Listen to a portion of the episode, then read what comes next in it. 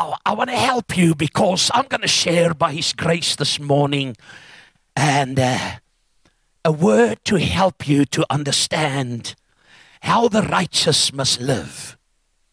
Now, I don't know about you, but I've learned in my short life. Now, I think there's two people older than me in this building. Here and Suze, help ons. The rest of you are young. And I've learned something years ago that um, I was a pastor and already out of the seventy-fours. And in nineteen seventy-nine, I went through a very bad patch in my life. A whole family. Now, when you go through something, have you discovered you don't want to pray? You go to church, you do all the Christian gymnastics. Have you know? If they raise their hands because we're so used to do it, and if they speak in tongues, I go, Kamara sheka. But there's no nothing about that. And then, so for a year and a half, I was in a bad condition. The children was in the West Coast, and I came to fetch them. Lanesburg had the flood the previous Sunday. This is now next Saturday, four, five o'clock in the morning. And fourteen kilometers on that side, when you come on that pass, I suddenly had an encounter, was all alone in the car. A light shine in the car, and I heard the voice of God. And this was the word. It's time to put your feet in the river, Jordan. Spiritually speaking. I want to depart the water that you can move into your promised land. Now, now, one thing that I've learned about God, you can be in such distance from God. God knows you. He knows everything about you. Numbered your hair. He knows exactly you smile with your front teeth and there's no back teeth in. He knows you don't have it, but we try. Ladies, He knows the real color of your hair. And our age, we normally say ten years younger and say, what size trousers do you wear? Or the lady, what size dress? She wears a twelve, but she says at eight. She's not going to fit in that eight. But we say these things, and but God knows everything. Have you discovered? I sat in a meeting when the thing happened in Frank Latif's church at our big campus, L W P C. We had Ken Green preach there. And I sat there minding my own business. That building sits three and a half thousand people. We're eighty people in the building. And I said, did I make the right choice to shift the church here? And all and the next moment, Ken stopped. He said, I have a word for the pastor. Yes, the Lord said you might. I repent. Since he said yes, I repent from every other thing that went through my mind because I don't want that to be exposed. Uh, have you ever had this thing like, no, no, no. God spoke to me. So, got the children, went back, and uh, somebody invited me to a service at the the big theater in Johannesburg. Rayma just started, and at that time I had morning services, didn't do evening services. And we're about two thousand people in this Colosseum, or what they call it, sitting there at the back minding my own business. You know, very Afrikaans and very Pentecostal. Maak my laws, Here, Jesus, maak my laws van die brillepill en al die hoede. And no, we didn't sing that. People that came out of that era know. And uh, the next moment, Ray was preaching and he stopped. And he said, I have a word for the pastor. Or a pastor here. The Lord said, it's time to put your feet in the river Jordan. I want to depart the water that you can move in your promise. That got my attention. He said, stand up. So about two hundred people stood up, and I thought, my word, have you ever go through something you think you're the only person in the world that goes through it? You fight a battle, and you fight with yourself, and you think, nobody knows. This is the thing I'm fighting. Have, have you ever? Those of you who don't raise your hands, we're going to make altar call for liars. So, so what happened? I discovered this. I went to sit. Now it's dark. He said, you that just went back sitting, it's you. Now it's impossible that he could see me. So he said, come to the front. So two hundred people went to the front. I said, Jesus, two hundred went to sit, two hundred stood up, but was actually. So we start praying this side. They would line up. He said, God bless you, God bless you, God bless you, God bless you, God bless you. I was about number eighty-four, and he said, it's you. The Lord said, it's time to put your feet in the River Jordan. And the power of God hit me. And I passed out. I thought I passed out, but it was the power hit me. I stood up, and I realized God was busy with me. So they announced the Hagans are coming, and they're going to be in the Portuguese hall. And I made a plan to go. That's where Uncle Don Leonard gave his heart to the Lord. I came out of that meetings now with my very tradition. And Dad Hagen preached a simple message, the just shall live by faith. I went back, I took a big page, the declarations you heard here this morning. I am what the word says I am. I start writing that on a paper. So three, four, five times a day, I walk in the house and say, I was depressed, I was oppressed, I was compressed, I was all oppressors. And I said, I am what the word says I am. I can do what the word says I can do. And then my life starts changing. Now, because God gives us choices, that you know, our life is made out of choices. A police didn't stop this morning at your house and say, hey, and put a gun on your head and say, you're going this morning for your punishment to listen to that crazy man there on the platform. No, you had a choice. You could have gone anywhere. Same with me. And I was here early. And uh, now, because God spoke through Moses, and he spoke to Israel in Deuteronomy chapter number thirty. Now, our theme for this month is faith that moves mountains. Because you're going to discover what excites God and what not. And if they can maybe put it up there, Deuteronomy chapter thirty from verse eleven to fourteen and nineteen to twenty is a powerful thing. He says, for this commandment which I command you this day is not too difficult for you. Now, now if you love God, anything God says, it's never too difficult. First John chapter five, three. He says, it's not too difficult for you, nor is it far off. Verse twelve. It says, it says, it says, boom. It says nothing. For this, it is not a secret laid up in heaven that you should say, who shall go up for us to heaven and bring it to us that we may hear and do it? Verse number thirteen. Neither is it beyond the sea that you should say, who shall go to America now, or the U K, or to China, or Korea for us, and bring it to us that we may hear and do it. Verse number fourteen. But the word is very near you. Listen, where is the word? The word is very near you. Where? In your mouth, and in your mind, and in your heart. Three places, the word of God.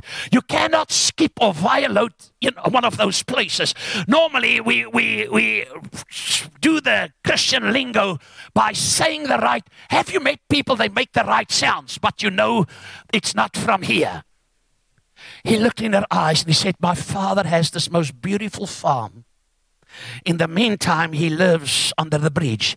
And he said, ooh, if you just marry me, we have a castle in Europe. And then she marries him and she finds out, my word, he made the right sound. Help me. He says, but the word is very near you. Where? In your mouth, in your mind, and in your heart. So that you can do it. So the word must be in action. Now, now Moses keeps on. He's the inspiration. God inspires him and he brings that word. And then we jump to verse nineteen. So God says, the word is near you. And this is where the word is, your mind, your mouth, and your heart. And then he says, I call heaven and earth to witness. So we have witnesses against us. You see, uh, the, the, the, how longer we serve God and Christianity teach us at a time, because we think Christianity, I just believe in Jesus. Christianity is not about God, it is with God. South Africa classifies eighty-five percent Christian. Then it's the Mormons, the Jolly Witnesses, the New Apostolic, Old Apostolic, uh, the Beginning Apostolic, and all the other apostolic, and whatever you name a church, it's just Christian. But this is the thing. There's a witness against us. God said it. I call heaven and earth to witness this day against you, that I set before you life and death, the blessing and the curses. Therefore, choose. So I must make a choice. Help me, somebody. I must make a choice. Choose life. Why? So that you and your descendants may live. That word live can also be tracked back to the Greek word, the Zoe word, the life as God has it right now. So in other words, God said, I put be be before you to make choices. I was called to a family and they disciplined their son. And he said, as true as the Lord, it was not me. It's the devil told me to do it. You have to make the choice. Now, if we understand the concept or the principle, because what happened, the next generation of Hebrew children is right at the River Jordan, and uh, they stand exactly at the place where their ancestors, their parents and aunts and uncles and grandparents was forty years prior. But the people who were there forty years prior died destiny poor.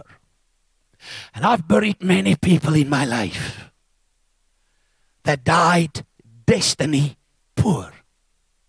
The day with Nikki Van der Senior's funeral, uh, we uh, pack, pack, I put the bodies in the coffin. We flew them to Joburg, and we used Theo Volmerans' church for the funeral, and the coffin was there with Nicky.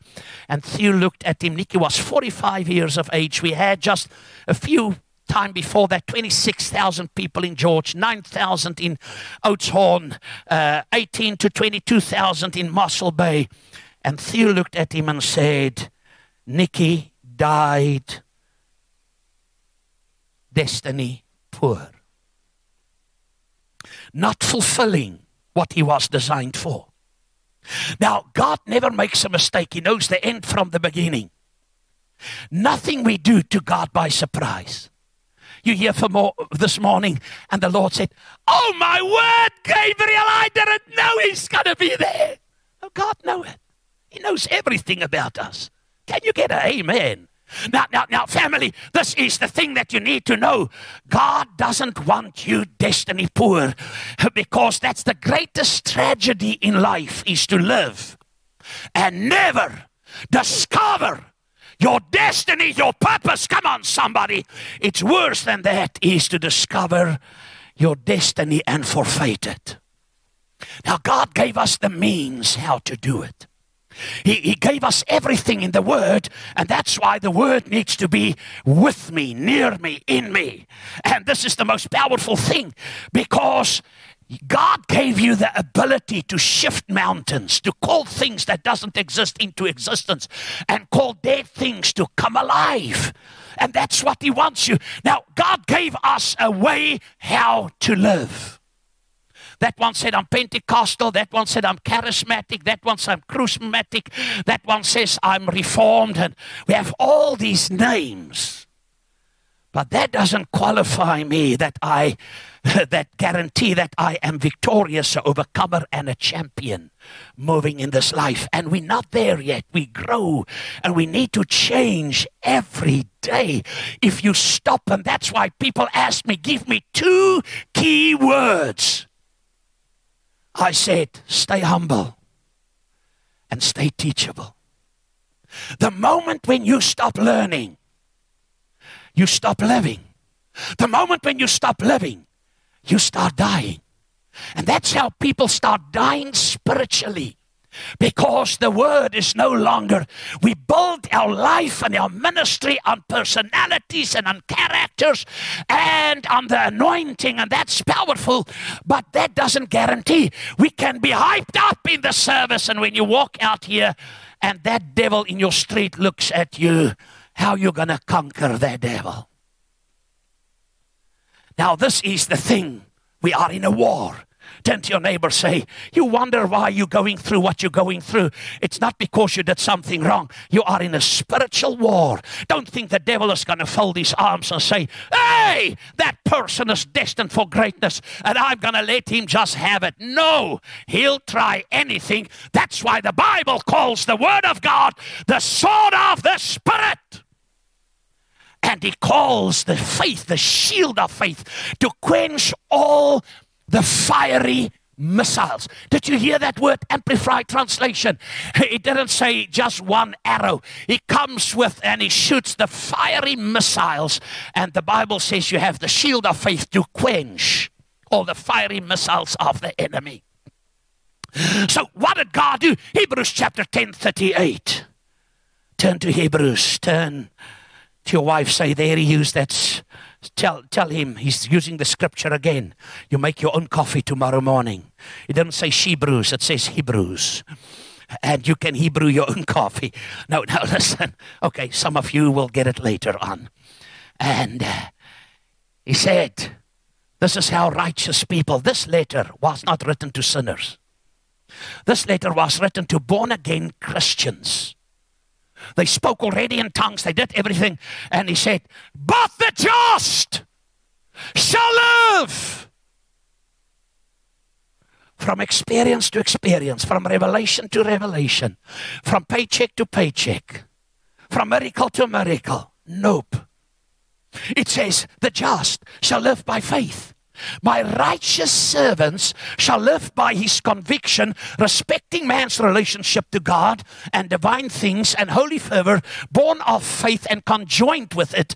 And if he draws back, so how will righteous people live? They will live by faith. What is faith? Faith is God said it. I believe it. Now I act upon it. That's faith. God said it. I believe it. Now I act upon it. He says, and this is where Pentecostals and charismatics are in trouble. They said, he said, and if he draws back and shrinks in fear, we do the keys of faith. And people asked me this morning, newcomers, and, and, and, and the eight o'clock service about the key. They said they get the key, but they need the messages. And... Uh, But I had people also say, please don't send me that. I know more about that. I need a bigger revelation to get me out of my trouble. I said, there is no bigger revelation. Well, I need another name. I need another uh, Greek word. I need the Latin. Greek, Latin, Hebrew, Portuguese, Tswana, mm, Kosa. It's the same meaning. He says, if, you, if he draws back from where the righteous are supposed to live by faith, and he shrinks in fear, my soul, that you see a capital word, there's God speaking. God's soul has no delight or pleasure in him. Now the question is this morning, if you go to Hebrews chapter eleven verse one, and uh, now some of you, for the record, that person that closed in prayer this morning was a Dutch Reformed Dominee, and uh, it wasn't that powerful. Now Hebrews chapter eleven, one tells me what faith is. Normally we say Muslim faith, Hindu faith, this faith, Christian faith, or the faith that's on the wall. That's not what I'm talking here about. Faith is always now. How many of us has hoped in life, if I just have a solution for the situation that I'm facing now? And this is the key words that God gave us. How will born again righteous people, God's people in right standing with him, live? He says, now faith is the assurance. So faith is not in tomorrow, it's always in the now moment. Jesus asked, they bring blind Bartimaeus, and he cried out, and they tried to quiet him, and the same people who quieted him had to bring him. Jesus said, bring him here. And he asked blind Bartimaeus, what do you want me to do? He knew Bartimaeus was blind because he wore a, a cloak from the Sanhedrin. He was a legal beggar. And he said, Lord, that I might see. He could have asked anything. Jesus said, see, thy faith has made thee whole. What made him whole? Now faith, God said it. I believe it, now I do it. Now faith is the assurance, the confirmation, the title deed of the things we hope for. Your, your life will be limited until you start operating by what God says. And this is where a lot of people discover God's plan and their plans are two different things. Now guess whose plan is the only one that's going to remain standing? Many are the plans in a man's heart, but it's only the purposes of God that will remain. You see, we try, and I was a master plan maker, and then we try religion, and then we try another revelation, and then we try another something, and then we try, and it never works out. Because the word is forever settled in heaven. Now faith is the assurance, the confirmation, the title deed of the things we hope for. Being the proof, being the proof, being the proof of the things we do not see. Turn to somebody and say, faith has hands. If there was water and I want to drink water, you can see my hand is around this. Can you see it? Stefan, where are you? Come here, son. I want to show you something. But faith takes it. You do not see the hand. It's got an invisible hand to bring from the spirit world into the natural world everything Jesus died for. If I say to Stefan, Stefan, here's a key for your car. What did he do? He just received it. That's what faith does. Dis jou kar. Jy kom haal hom na die kerk. You, you, you, you see, this is now, I didn't do it because of, no, we've given away thirty-five cars or thirty-six cars or how many with my family. That's not the issue. I show to you it's the same way faith works. Faith works in the same principle. You cannot see the visible, but it's the invisible, and the invisible is more real than what the visible is, because it says there, do not see, and the conviction of their reality, faith perceiving as real fact what is not revealed to the senses. Your biggest enemy on your life's journey is logic and reason. So almost alles met logic uitwerk. Now what you don't know can hurt you uh, because the level of your le revelation is the level of your operation.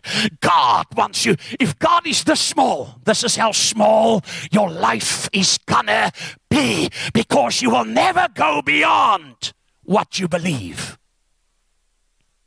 You need to stretch yourself and believe what God says is the ultimate final authority. That's how I bought property without money. That's how we receive stuff. When I came here in Kraaifontein nineteen eighty, every pastor and everybody said, this is a graveyard for pastors. I took over a church with three ladies. There's today people still in this church for forty-two years that came, gave their hearts in that services. And everybody said, you're never going to make it. It's impossible. You have so many things against you. You're unknown. And you, at that time, the renewal started. And uh, with Nicky, uh, Van der Senior, Johan Greiling, and I was, we were part of that. And I started a renewal church with a multinational church. And, and everybody thought I was cuckoo.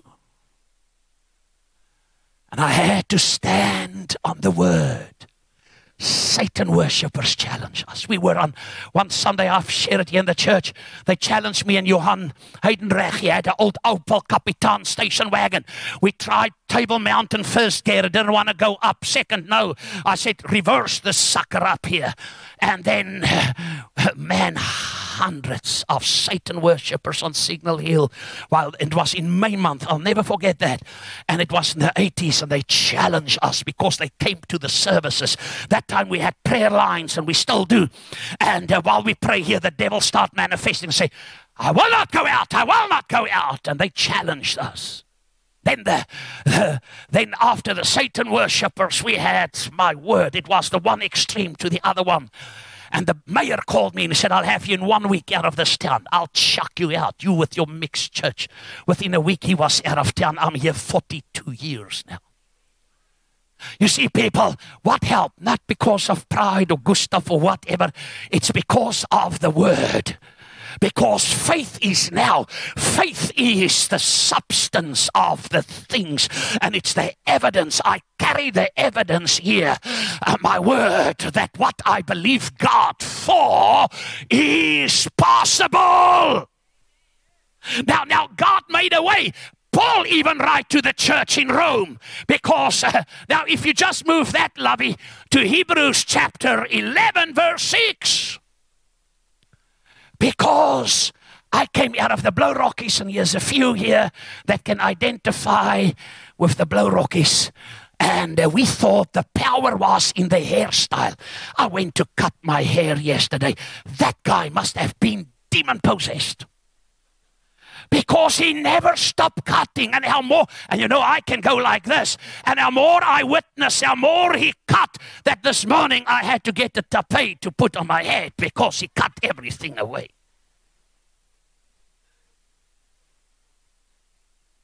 We thought, I was sharing in the eight o'clock service, Nicky and myself, we, we, we pastored different churches, and we, we pioneered every church, started out of nothing. Now we were on the Uh, border, we, we were in Kempton Park, we were in Germiston, we were in uh, Barberton, that's actually where we also start, and then Piet Retief, that's where Tasha was born, uh, when Jan van Riebeeck came with the Titanic. And uh, now you must know how young I am, thirty-eight plus vet, and uh, and we thought, now Nicky had the big baller, big, big, big, big, big, long dresses, you know, it's hot, but it's covered. And when we walk on the pave walk, it looks like I'm pushing a Vespa scooter here next to me with the spare wheel standing like that. You know, we, we thought that's where the power is. Ladies had no makeup.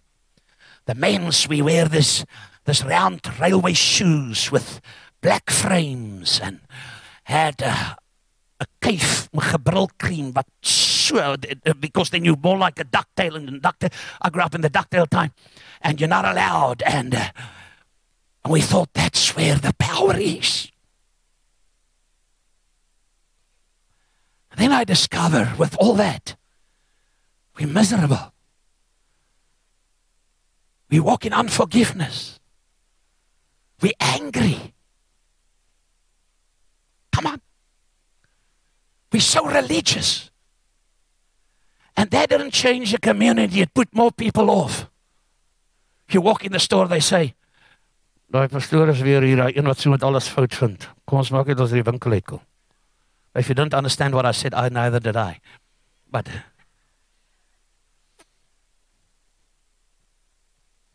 but without faith, it is impossible. What pleases God? My belief system. In nineteen eighteen, they buried many people alive who had the flu.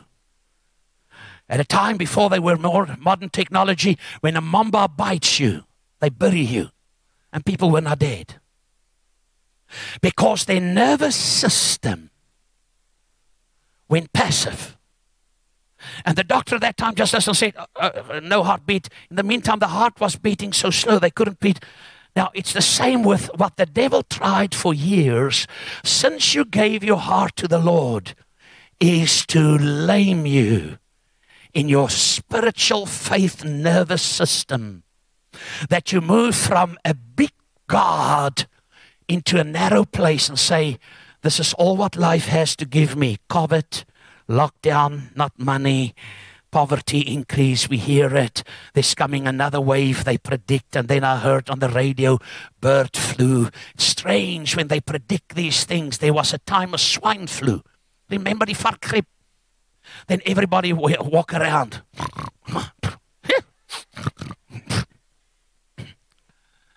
And then they just had a symptom. They say, I think.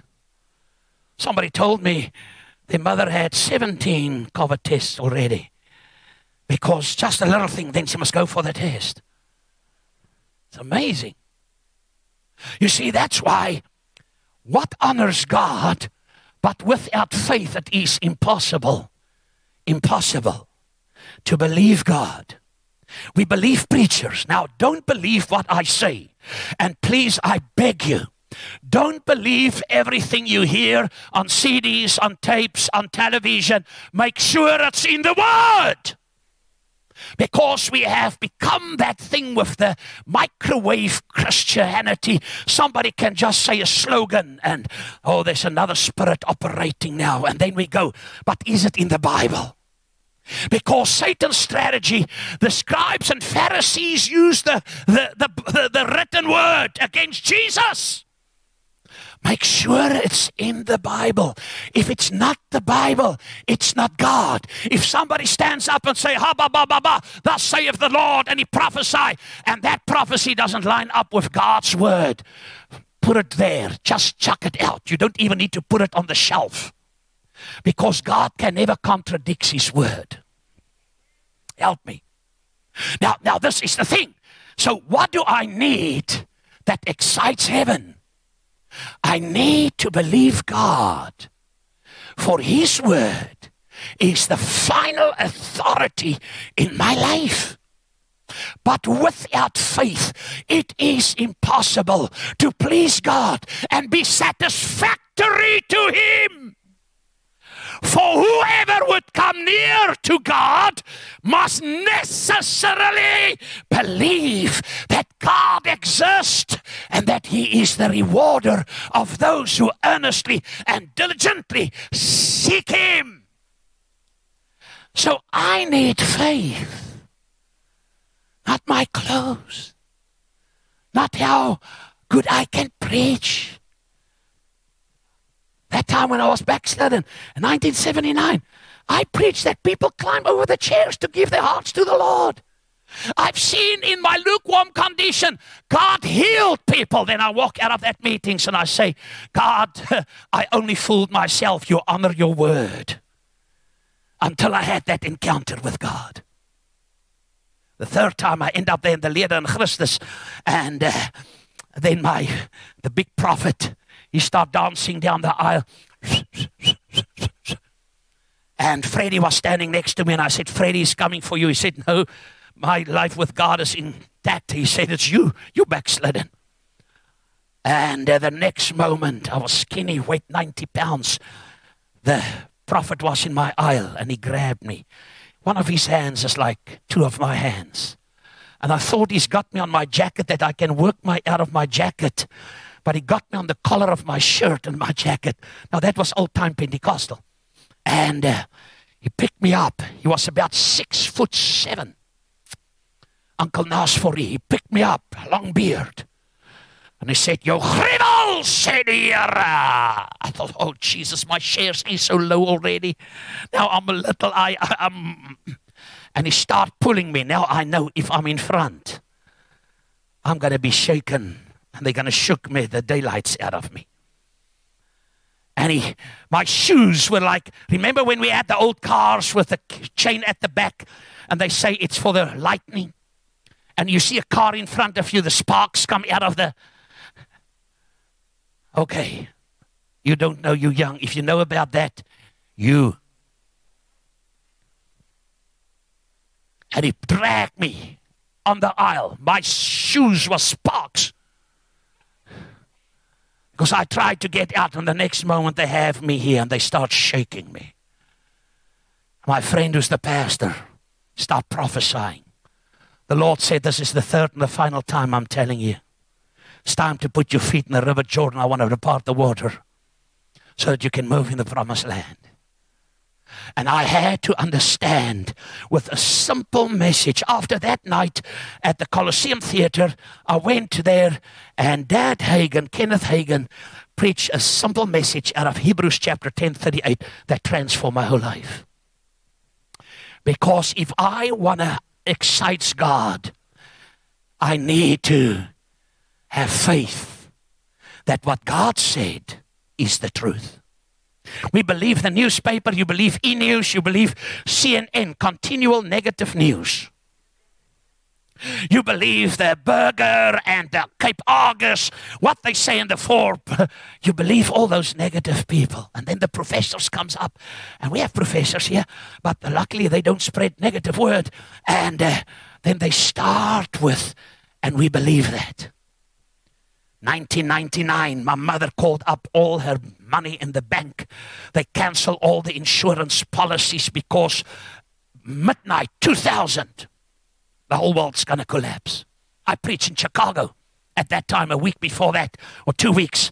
And uh, they hand you out pamphlets at the door, what to do when Y two K hits. And the Spirit of the Lord came upon me and I started prophesying in the midst of all that rubbish. And I said, hear the word of the Lord. The Lord said, two thousand, nothing is going to happen. It's going to be a better year as than ever before. And they thought I was crazy. Because God wants you to believe Him. He's not angry about you. He has made up His mind about you. God is not like us. Today I like you, tomorrow I don't. Have you, have you met people like that? One moment they celebrate you, and the next moment they say, crucify him, let Barabbas go. Have you met? Have you had family members? Now let's get to natural family members. We all have one of those family members. Everybody's chirpy and excited until that person walks in. The, then they say, Chips, here she comes. Chips, here he comes. And all what comes out is negativity. Have you, have you, have you experienced that? Now this is where Satan's strategy is very simple. Because you possess something that Satan wants out of your life. The word. The parable of the sower. Jesus said, if you don't understand this parable, you don't understand nothing. You can read it in the Bible. When does Satan come? Immediately. You sit in the service and you didn't worry, and suddenly, did I switch off that light, the oven? The chicken must be cremated right now.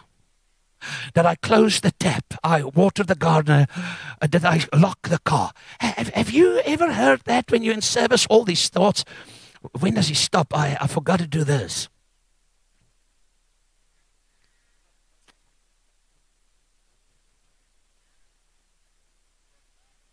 You see, Satan wants to choke the word out of you. Because what does Hebrews chapter four, twelve said? Can you put it on, please, Lovey? I know it's not on that list. Hebrews chapter four, verse twelve will tell you why Satan fears you and doesn't want people to come to church. And he said, no, we're free. We don't need to go to church. No, Hebrews says, don't neglect the gathering of the saints, as somebody has developed the habit. It became a habit, he said, and then you're in trouble. He says, for the word that God speaks is what? Alive and full of power, making it active, operative, energizing, and effective. It is sharper than any two-edged sword, penetrating to the dividing line of the breath of life, soul, and the immortal spirit, and of joints and marrow, of the deepest parts of our nature, exposing and sifting and analyzing and judging the very thoughts and the purposes of the heart. So what is the word of God? It is alive and active. Now John comes, First John chapter five, four, and John says, you have it. Say, I have it. Because most of the time we think I still need to get it, while the Bible says, you have it. You have the fullness. People preach about the double portion. Unbiblical. Double portion, boss. An Old Testament thing between Elijah and Elisha. Uh, if I'll give me a double portion of your spirit. The one that eight miracles, the other one sixteen. The one while he was alive, he did fifteen. And the sixteenth one happened when he was in the grave. His bones was there. There was war. One of the soldiers was killed and they threw the dead body in that grave of the prophet. And when the dead body connect with the dead bones, my word, there was more anointing and power in the dead bones of that prophet than in many people's lives. And he jumped up and he was alive again. But uh, Paul addressed the church and he says, you have the fullness of the Godhead in you. It says, for whatever is born of God. In other words, you need to be born again. You cannot be just religious and say, I'm a Christian. I was a Christian. I grew up in the Christian faith. I went to church Sunday morning, Sunday night. My father preached at the New Apostolic. Coming out of a generation where we were first Dutch Reform, and then my father rebelled, and, and, and you know, and then Wednesday nights, and that night in nineteen sixty-nine. Oh, Jesus, did I really say that word? In November, this time. When I was in that meeting, in a Pentecostal service, I discovered I'm religious. I'm not born of God. And that night I gave my heart to the Lord Jesus Christ. And that's fifty footsack years ago, fifty-two, nearly fifty-three. For whatever is born of God is what? Defeated in this world. Just, just exist, you see, we, because if I, if God's plan don't line up and collide with my plan, I just live in one of three levels, where there's a fourth level. I live in survival mode, or I just exist, or I want to be successful, a three-story house and a nice car and flashy clothes and nice watches and, you know, and people say, oh, he's successful. Success is not cars, money, and houses. Success, I know very successful people. Told you, Gary and myself flew to the Bahamas to James Bond. Sean Connery, a multi-zillionaire, but the alcoholic, cursed like a sailor, looked like a tramp. If you walked past him in the street, you wouldn't say, it's Doctor No, Goldfinger, Bond, James Bond. You wouldn't say that. The ambassador said, oh, Mister Connery is very successful. I said, yes, sir, but it's not significant. Because for whatever is born of God is, not will be one day. We all wait for one day. When we all get to, one day my battle will be over. One day I will be blessed. One day I will. What, what? No, no. God said you can have it right now. It's yours. It's your legal right. You qualify. For whatever is born of God is victorious over the world, the cosmos system, the system we live in that operates with gold and diamonds and money and with all the things and trade and go just crazy. He said, you are victorious over the cosmos system that operate in the Kronos time. God works in the Kairos moment. And this is what now faith is. Faith takes you out of the Kronos. It's eleven o'clock. But with God, uh, there's not time limited. The bank say tomorrow twelve. And your nerves back up and you begin start talking all the junk that we shouldn't. Well, praise the Lord. Could the owner of a blue Hyundai Gears who wants to leave the church before it's finished? Don't move your car. Let him sit there. I thought that was a scripture in the Bible. Can you put up again, please? Whatever is in the Bible. First John chapter five, four. It says, everybody that's born of God have world overcoming power. You're victorious. And this is the victory that conquers the world. our hairstyle, our money, our, our new revelation, the revival. No, our church has been for more than six years in the revival where people were flying in from all over the world, right here in the sticks buildings here. And we hyped up and we go out and we defeated, face the same devils and don't know how to have victory over that devil. He says, even our faith. In God's mindset, I've seen the dead raised physically. They shot my sister in the back of the head and I tried to hijack and she was dead, and by God's grace we raised her. And Demas was dead, certified, raised from the dead. I've seen blind eyes open. Gentleman came to see me and they're going to interview him. He was completely deaf in the revival. He came to me two weeks ago and his blind ears opened by his grace and mercy. Now you can do the miracles. I've seen cancers. What did I say? Deaf ears. Okay. Okay, deaf ears.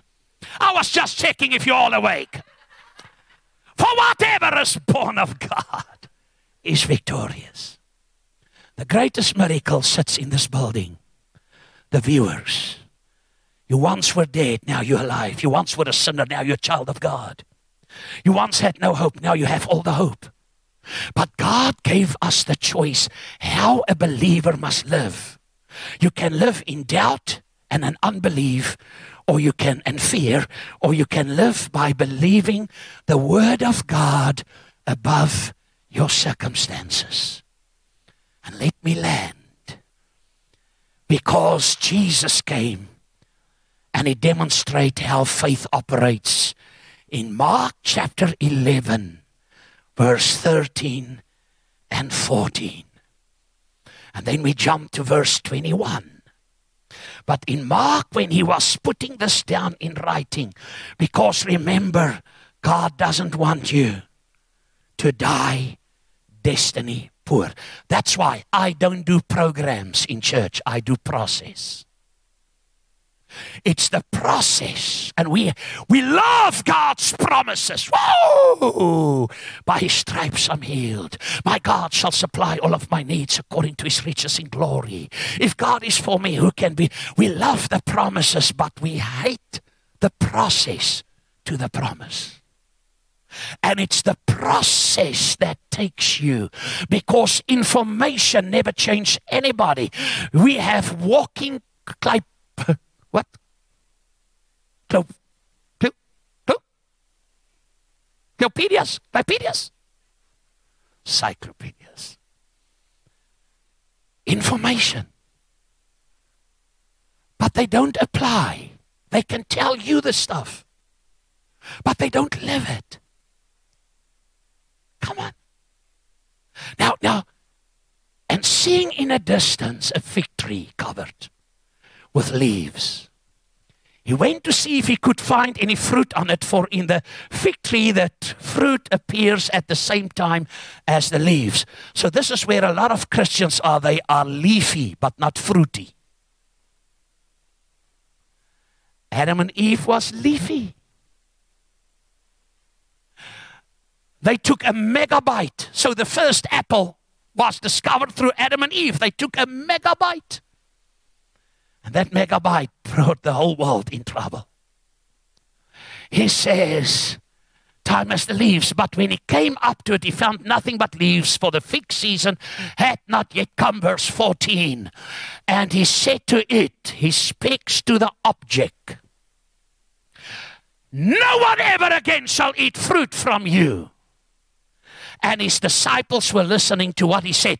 What did Deuteronomy thirty said? Where's the word? In your mouth, in your mind, and in your heart. Afrikaans thing that we said years ago, waarvan die hart vol is, loop die mond oor. Now, twenty-four hours later in verse twenty-one, Jesus went to the temple and he got a shambach and the money chasers and people he cast over the tables. And my word, I wonder what would Jesus do when he comes to the church today. So twenty-four hours later, they passed the fig tree. And Peter remembered and said to Jesus, to him, Master, look, the fig tree which you doomed has withered away. It's in twenty-four hours' time. Let's read verse twenty-two. Now they expect Jesus to explain the thing. Why? But what Jesus said, he gave them the key word. No speaking about a tree now. He spoke to the object. Now he tell them they can do much bigger than the fig tree. Say much bigger. So I'm called for much bigger. You see, the world say, no uh, education, no money. You just stay. No, no, no, no. You, you need to break out. Because heaven depends on you. You can do it. Well, I'm too old. Will there be a somewhere? My word, a Caleb that says, give me the mountains at the age of eighty-six. See, people only have two expectations in this life. I deal daily with people. We do a lot of funerals. We have people in hospital. We see the, the heartaches and the pain. People only have two expectations, charismatics and Pentecostals right now. They either wait for the undertaker or the uppertaker. In the meantime, the world depends on you. Creation is waiting on the manifestation of the true children of God. Who are they? Those, verse number fourteen of Romans eight, who are led by the Holy Spirit. Now, the world waits for you. Bless you. That's a B flat. Listen, the world are waiting. And Satan tries to hinder you with a program and another thing, and there's another prophet, and there's another revelation, and there's another goosebump. He didn't say the goosebumps is going to, and I believe in goosebumps. I, I believe in all that. I believe in prophets. But some people prophesy and some prophesy. Some see visions, and others see really visions. You know, in Namibia, I preach there. They'll say, die ou het 'n gevreet gehad. Dit beteken 'n gesig. And that's a spooky one. It says, and Jesus replying said to them, Peter reminds him of the fig tree, what withered. And if you read in the King James, I think it says, it withered from the roots, the origin of life. So when you speak a word, heaven is word sensitive. Kingdom of darkness is word sensitive. It says, and Jesus replying said to them, have faith in God. Footnote, have the God kind of faith. How did God operate? Genesis chapter one, everything was dark and terrible. And he said, and God said, God operate. He spoke the word. He said, have faith in God constantly. It's not a switch on and off, constantly. Because you're going to enter into a war. You are in a battle of words, in a battle of your mind, in the battle between life and death, the battle between the curse and the blessing. But if you have constantly have faith in God. Verse number twenty-three. Now Jesus told him and them, how does the faith in God can change every situation, every circumstance. I don't care what you are facing right now. By his grace and his mercy, if you apply the word, that's a sword, that's alive, it's active, that's energizing, that's separate, that's sharper than if you apply the word. Truly I tell you, whoever says to this mountain, they asked Jesus about a fig tree. He spoke to them about the mountain. What must I do to the mountain? Be lifted up and thrown into the sea, and does not doubt at all in his heart. So what must I do? Whoever says. So God's word in his mouth is as powerful as God's word in your mouth. Satan's word in his mouth is just as powerful as Satan's word in your mouth. That's why Proverbs chapter eighteen says, death and life is here.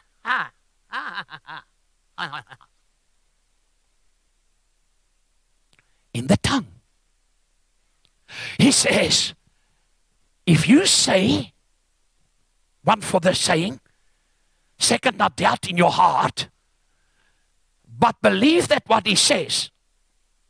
Two times he used the word saying. One time, believing in the heart. He says, believe that what he says will take place. It may be done for them, or I don't know. No. Now, do you know the word will? And it comes out of Jesus' mouth. If you read a King James Bible, it's written in red. If you read from a, a J, Jimmy Swaggart Bible, it's reading in black. And what Jimmy says is in red. Yeah, you can read it. Now, nothing against Jimmy, but I mean, Jimmy preached for us. But this is the thing. It says, it will be. It will be present tense right now. It will be done for him. What will be done? What you believe with your heart and say with your mouth will be done for you. If you say, I cannot, then you're right. It cannot. If you say it's impossible, then uh, guess what? It will be impossible for you. While Jesus made a statement in Mark chapter nine, twenty-three, and Jesus said unto him, keep that scripture up there. He says, if thou can believe, all things are possible. What must I do? Believe. Have you read in scripture Jesus do, couldn't do much miracles in that town? Because of what? Unbelief. It's in the Bible. So if things doesn't work out, I must check my belief, because that's how people run on empty tanks. There's ten reasons why you run on an empty spiritual tank and an empty natural tank. And I'm not going to give you all ten, but one of us, because you didn't fill up. And you need to fill up to what God says. No, somebody else written another book. They start with a book. My friend uh, wrote a book in New Orleans about the third heaven. Then somebody came out with the fifth heaven. Then there's a seventh heaven. And then the lady started preaching here in, here in the Cape. She came from Joburg about the seventh heaven and, and, and in the courts. And, and then there's a crazy group in Joburg. While you throw your money, they have big baskets. They sow the whole service. Then Jesus and the twelve apostles are sitting on the J S E market trading with your money. And people flock to those services. Cuckoo! Crazy! Because I know. I had some experiences with those interesting people. I said, where's the souls that you're supposed to win and the impact in communities? No, God didn't call me for that. I must get Jesus busy. If I don't give, then he's not busy at the J S E with the twelve disciples. And it's highly intelligent people. There's so many wrong teachings out there. Scripture says in the last day they will grow from coast to coast, and it will be very, very rare to find what's pure out of the word. He says, verse number twenty-four. For this reason I'm telling you, whatever, say whatever, you ask for in prayer, what must I do? I must believe. I must trust and be confident that it is granted to you, and you will what? Get it. Verse number twenty-five. And whenever you stand praying, if you have anything against anybody, just forgive part of that. He said, forgive it. Forgive him or her. And let it drop. Leave it. Let it go. Leave it. Let it go. Why? In order that your Father who is in heaven may also forgive you your own failings and shortcomings, and let them drop. I've learned this lesson, ladies and gentlemen, many years ago. I'm only perfect in Jesus. In my own, I do make mistakes. Somebody came to gossip to me about me, and he didn't know it was me. And he told me the most horrific stories about me that not the Father, Son, Holy Spirit, or the devil knew, or I knew about that. And as he told me, I said, my die, Gustav is on a devil. Then he goes on. Then he packs her. And I just fed him with, he didn't know. So a year, two years later, his grandma died. And guess who's the preacher? Mwah. And when I walk on that platform, he was sitting right here, other building, coffin here. He developed hemorrhoids immediately. Sit on this cheek, then that one. He turned white. Then he's red in his face. And I think, today I'll torment you. I'll drag this funeral so that you can feel what it feels to be tormented. I didn't do that. Some of you believe I did. So, so after the service, he came to me and said, "Why didn't you tell me that day it was you?" I said, "No, you wouldn't believe me." He said, "I found out it was not the truth." I said, "If I defend myself, you wouldn't believe me." You see, this is the thing. Let it drop and let it go. The formula, and I'm closing, how to get things happened. How to speak, because on the other side of the mountain that you face is phenomenal things that God wants you to experience the fullness. Christ redeemed me. Don't we look like twins? He's also Gustav. Gustav and Gustav. So if anybody says something bad about Gustav, it's him. No, he's a good man. And listen, family. He redeemed you. The, the, the, the curse was spiritual death. It was sickness, diseases, and poverty. Christ redeemed us, Galatians chapter three, from the curse of the law, so that the blessing of Abraham can come upon us.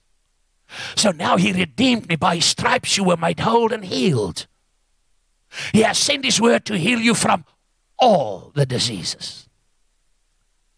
Second Corinthians chapter eight, nine. We know the grace of our Lord Jesus Christ. Although he was very rich, for your sakes become very poor, so that through his poverty you may become wealthy, blessed. That you become a channel that things can flow through you to touch other people.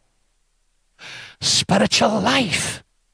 When this body dies, the real you is going to live. I preached two Friday nights ago in a church, and they gave me one of these very expensive watches for my birthday, a fossil. Now, one time I had one of these other watches. What's the things the Americans buy? Rolex. And I thought, somebody gave it to me. They say thirty-five or whatever the thing. And I took it to a jeweler, and he said, "Made in China. This is the most original duplicate." He said, outside, he said, "If I didn't open it, I could never tell you it was a fake." So it's not the outside, what you see. It's what's inside. Honey, where's the Kimora? It's not inside, it's on top. So it's what you carry inside. And the old scriptures we were reading, God said, you can. There's nothing impossible in your life that you cannot do. Because he called you as a person of authority. Some of you will remember years ago, there was a young man in, in Shirley Street. He was on S A B C News one. He had a coffin for a mailbox. That's nineteen eighty-one. And they brought the boy there because they heard the, the dominees and pastors call me the ghost buster here in town. I told you when the police put me in a room in Ashley Court, and that lady was sitting there with a big axe. And she said in a big voice, the police didn't want to go in. They called me on a Saturday morning. And I'm in flip-flops and, you know, three-quarter. And they said, somebody needs you up there. I went in, they put me in, closed the door. and the furniture was in pieces. And I thought, what Mickey Mouse land am I in now? And the next moment, I heard a voice. I'm waiting for you. Today, and she said in Afrikaans, I'm gonna mark your frek. She stood up, six foot lady. She looks like an organ without notes, no teeth. She had a big axe. She wants to chop me. The power of God came and I said, the blood, the name of Jesus. She picked up the axe, she froze, she fell down, cast the devils out. She had that women's meeting in the velodrome where more than a thousand ladies came, Lily Rex. Now hear this. This is the end. Can I have five minutes of you? Or you want to go home? Okay, five minutes. I sat in Doctor Paul Youngie Cho's office in nineteen ninety-nine in Korea. He was a Buddhist boy developing tuberculosis. Korean War. There's no grass, no leaves. They ate everything. They wait for the rain to come. That frogs can come out, that they can have meat.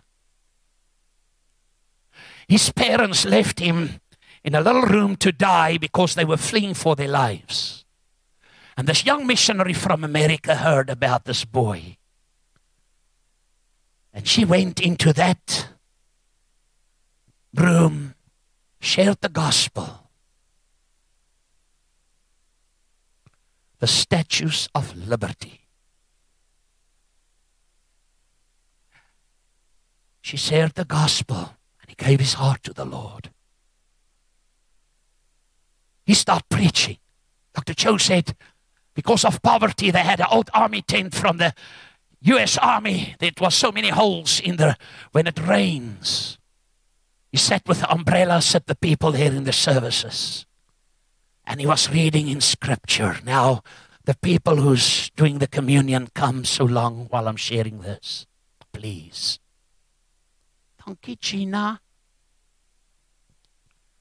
Thank you, precious brother. You're awesome. And he was reading in the scripture. You have not because you ask not. And he said, Lord, I need a bicycle, a table and a chair. He said, because I'm asking you in Jesus' name. Two weeks went by, nothing happened. And he went back to the Lord. He said, Lord, either your word lies or you make a mistake, but I don't think so. I think I'm in the wrong. And the Lord said, yes, you are. He said, you, you are like most of my children. You pray vaguely prayers. I want to give you the desire of your heart. Say, God wants to give me the desire of my heart. If your wife is next to you, say, you are the desire of my heart. I see some ladies does this. No, they don't do it. He said, Lord, I want a thick-wheeled bicycle manufactured in the United States of America. That time Korea was in war with Japan. And he said, I don't want one in China, they're flimsy, or out of Japan. I want one manufactured, humanly speaking, impossible. I want a mahogany wood table and a Mitsubishi chair with wheels on there that I can wheelie myself in my room. In Jesus' name. And the Lord said, do you believe what you've asked for, that it's done? He said, yes. He said, tell it. Now, faith is not presumption. Faith is that I know that I know. You're sitting in buildings. You, when when we moved here by the grace of God, we had nothing. I walked seventy-six miles a week from Zandam Farm. I had cardboard in my shoes. Not money for train fare. The children will tell you, I can cook with bully beef that you will think it's Radisson Hotel food. I know what it is to be very poor. I had nothing. And I stand on the word. When I shared what God said, what's going to happen in this area in the Western Cape, they all said, you're crazy, it cannot happen. I give you the key, ladies and gentlemen, because the word is seed. This is an acorn, an acker, but it's actually a tree. This tree is actually a forest. That's what you have in you. I always walk with acorn seed. The seed you have, the word. The sower went out to do what? Sow the seed. The explanation, the seed is the word. So he said, Sunday is on the platform. And he said, God gave me a thick wheel bicycle with gears, mahogany wood table, and a Mitsubishi chair with wheels. And the people clapped. They knew how poor their pastor was. But the young people were waiting and said, show us your bicycle, your table, and your chair. And he said, as he walked, he said, God, let it be there, let it be there, let it be there. He unlocked the door. And guess, there was nothing. He turned around and he asked them a question. Brother Leon, he said, when your mother was expecting you, good people see you. Mine ook so maak. And he said, they said, no, he said, so am I. I'm pregnant with a bicycle, a table and a chair. I was pregnant long with a hospital. The hospital stands there, it's built. I was sharing on television and wherever I said, I'm pregnant. Then everybody looked at me and said, yeah, you think my chest became my chest of drawers. I'm not in Joshua Door business now. I'm carrying a hospital. Today the hospital is standing. Got a call from a, the last missionary of America in Korea. He must come and help them pack. They flee the nation. He said, as he walked in the garage, they stood the thick wheel bicycle with the gears manufactured in the United States. He said, as he passed it, he laid his hands and said, you mind, you're going home with me today. He said, they packed the containers, these three articles they didn't want to fit in. A thick wheel bicycle, a mahogany wood table, and a Mitsubishi chair. Then the missionary said, unpack the containers. Put first the bicycle, the table, and the chair. Said, then they pack it in, then other articles. Then his wife said, no, unpack the thing again. And later on, he turned around. After a few times, he said, would you mind taking the bicycle, the table, and the chair? And Doctor Cho said, he just passed away a few weeks ago. He said, as he walked and they carried the stuff, they were a few people, he stopped. And he said, if the principle of the word works for a bicycle, a table, and a chair, I have a dream. Turn to your neighbor, say, get your dream back. Because without a vision, people perish. You need a dream of God back in your life. He said, to have the largest church on the face of the earth. I sat there, a million members. Now today this church is much more. They did seven services a week with uh, thirty-five thousand people per uh, building. Uh, or in one hundred fifty thousand people, but thirty-five thousand in one building. And then they do seven a day. Doctor Cho said people flying in from all over the world to ask him, preachers, evangelists, tell us how you did it. And he said, dream, dare to dream a clear-cut goal and vision of the desire image God wants you to have. Speak the word of God in boldness and instant obedience. Now this morning, Jesus paid it all. I bought land, I told you. There were times that I had to fly overseas, then I didn't have the money. And three hours before the plane has to lift internationally, that's years ago, the bank manager phoned, not even born again. Believe you need to go overseas? Yes, take my credit card. You can give the money. When I came at the airport, the security stopped me. That time, uh, Cape Town wasn't so advanced. They had still that step ladders. Then they pulled the step ladders back. Then they stopped the airplane. God's truth. And the lady said, because I caused a commotion, I said, God told me to be on that airplane. She said, you're crazy. She said, this flight, K L M flight, that year's it was, from Cape Town to Joburg, they pack all the passengers in.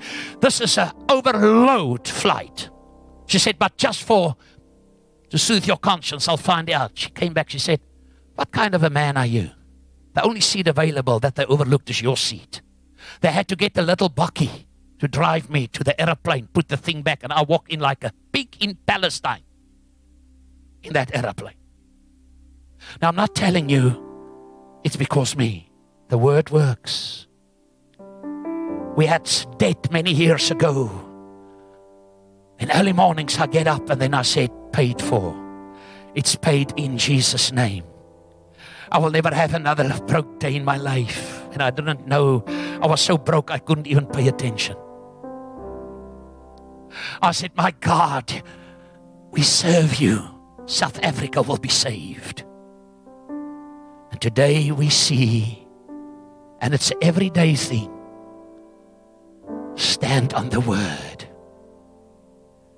Near you is the word. And this whole month we're going to share principles that will catapult you in dimensions to be a great, significant warrior that will change the nations of the world. Now, will you please just hand out the symbol that we say is the blood? Because now the benefits of the word comes when I know Jesus Christ as Lord and Savior. Maybe our viewers, or maybe you hear, you're religious, you go to church and you do all the...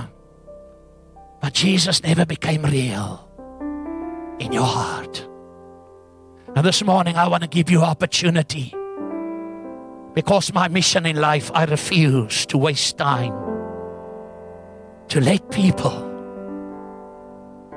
miss donkey scarpy, to miss the opportunity of eternity. The Bible says this is how faith works. You believe with your heart, confess with your mouth that Jesus is Lord, you will be saved. Religion doesn't give eternity. It's a relationship. To serve God means I need to have a relationship with Jesus, with Him. This morning, if you don't know Him, I want to give you that opportunity. I prayed this prayer in November nineteen sixty-nine. God, not one day disappoint me.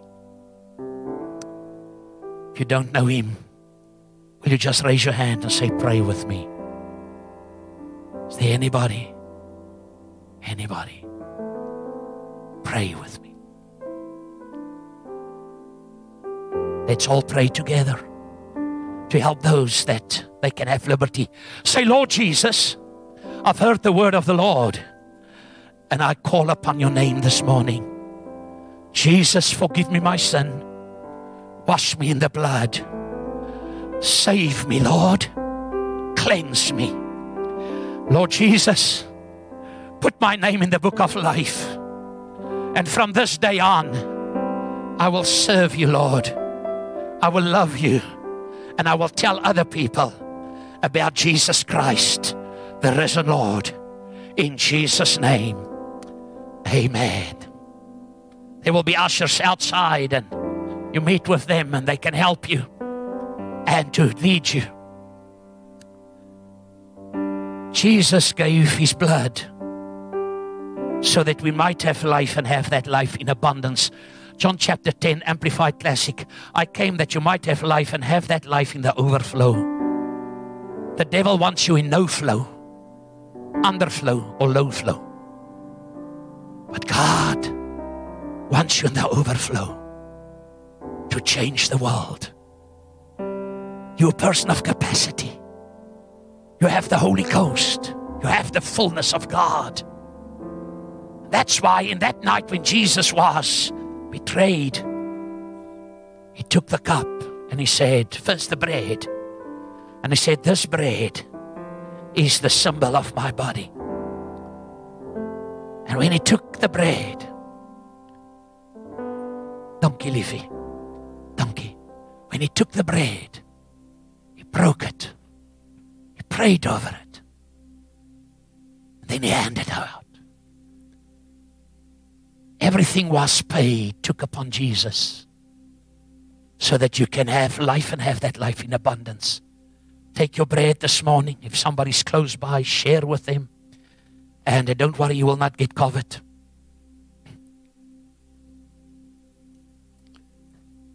You won't get covered. Don't worry. People go to the malls and the bicycle and to the restaurants. They pack to capacity. Then they don't worry. Christians say, hey, no, covet, covet, covet, you know, covet, covet. Oh, it's a name. It must bow before the name of Jesus. I'm not saying be irresponsible. I say be responsible. And he took it and he ate it. It's his body. It's your right to live in complete health, complete victory, complete happiness. Everything Satan has stolen from you. Say everything. Say everything Satan has stolen from me. I'm taking it back this morning. Then he took the cup. This cup is the covenant of my blood. How often you eat this bread and drink this cup, you celebrate the death, burial, resurrection of Jesus. This is victory. Say it's victory. The victory is yours this morning. Thank you, Lord. Thank you, Lord. Thank you, Lord. It was the blood. It was the blood. Just thank Jesus for his blood.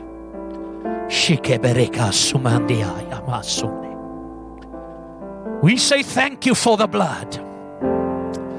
It was the blood. Hallelujah.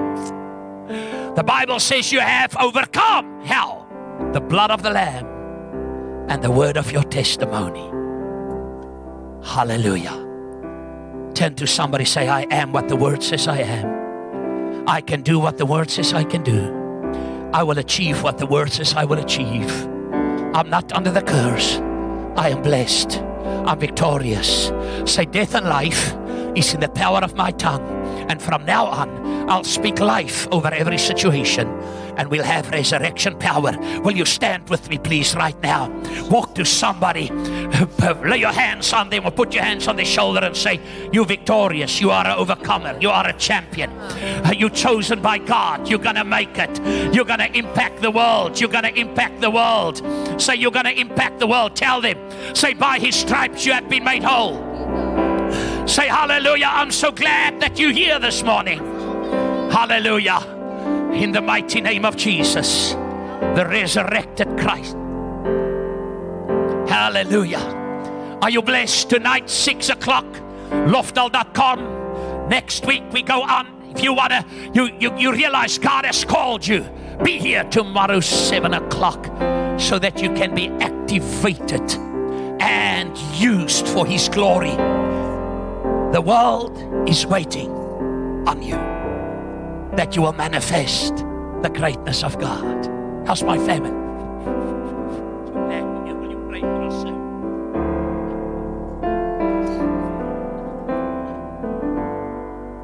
Let us pray together. Heavenly Father, in the name of Jesus, Lord, we thank you.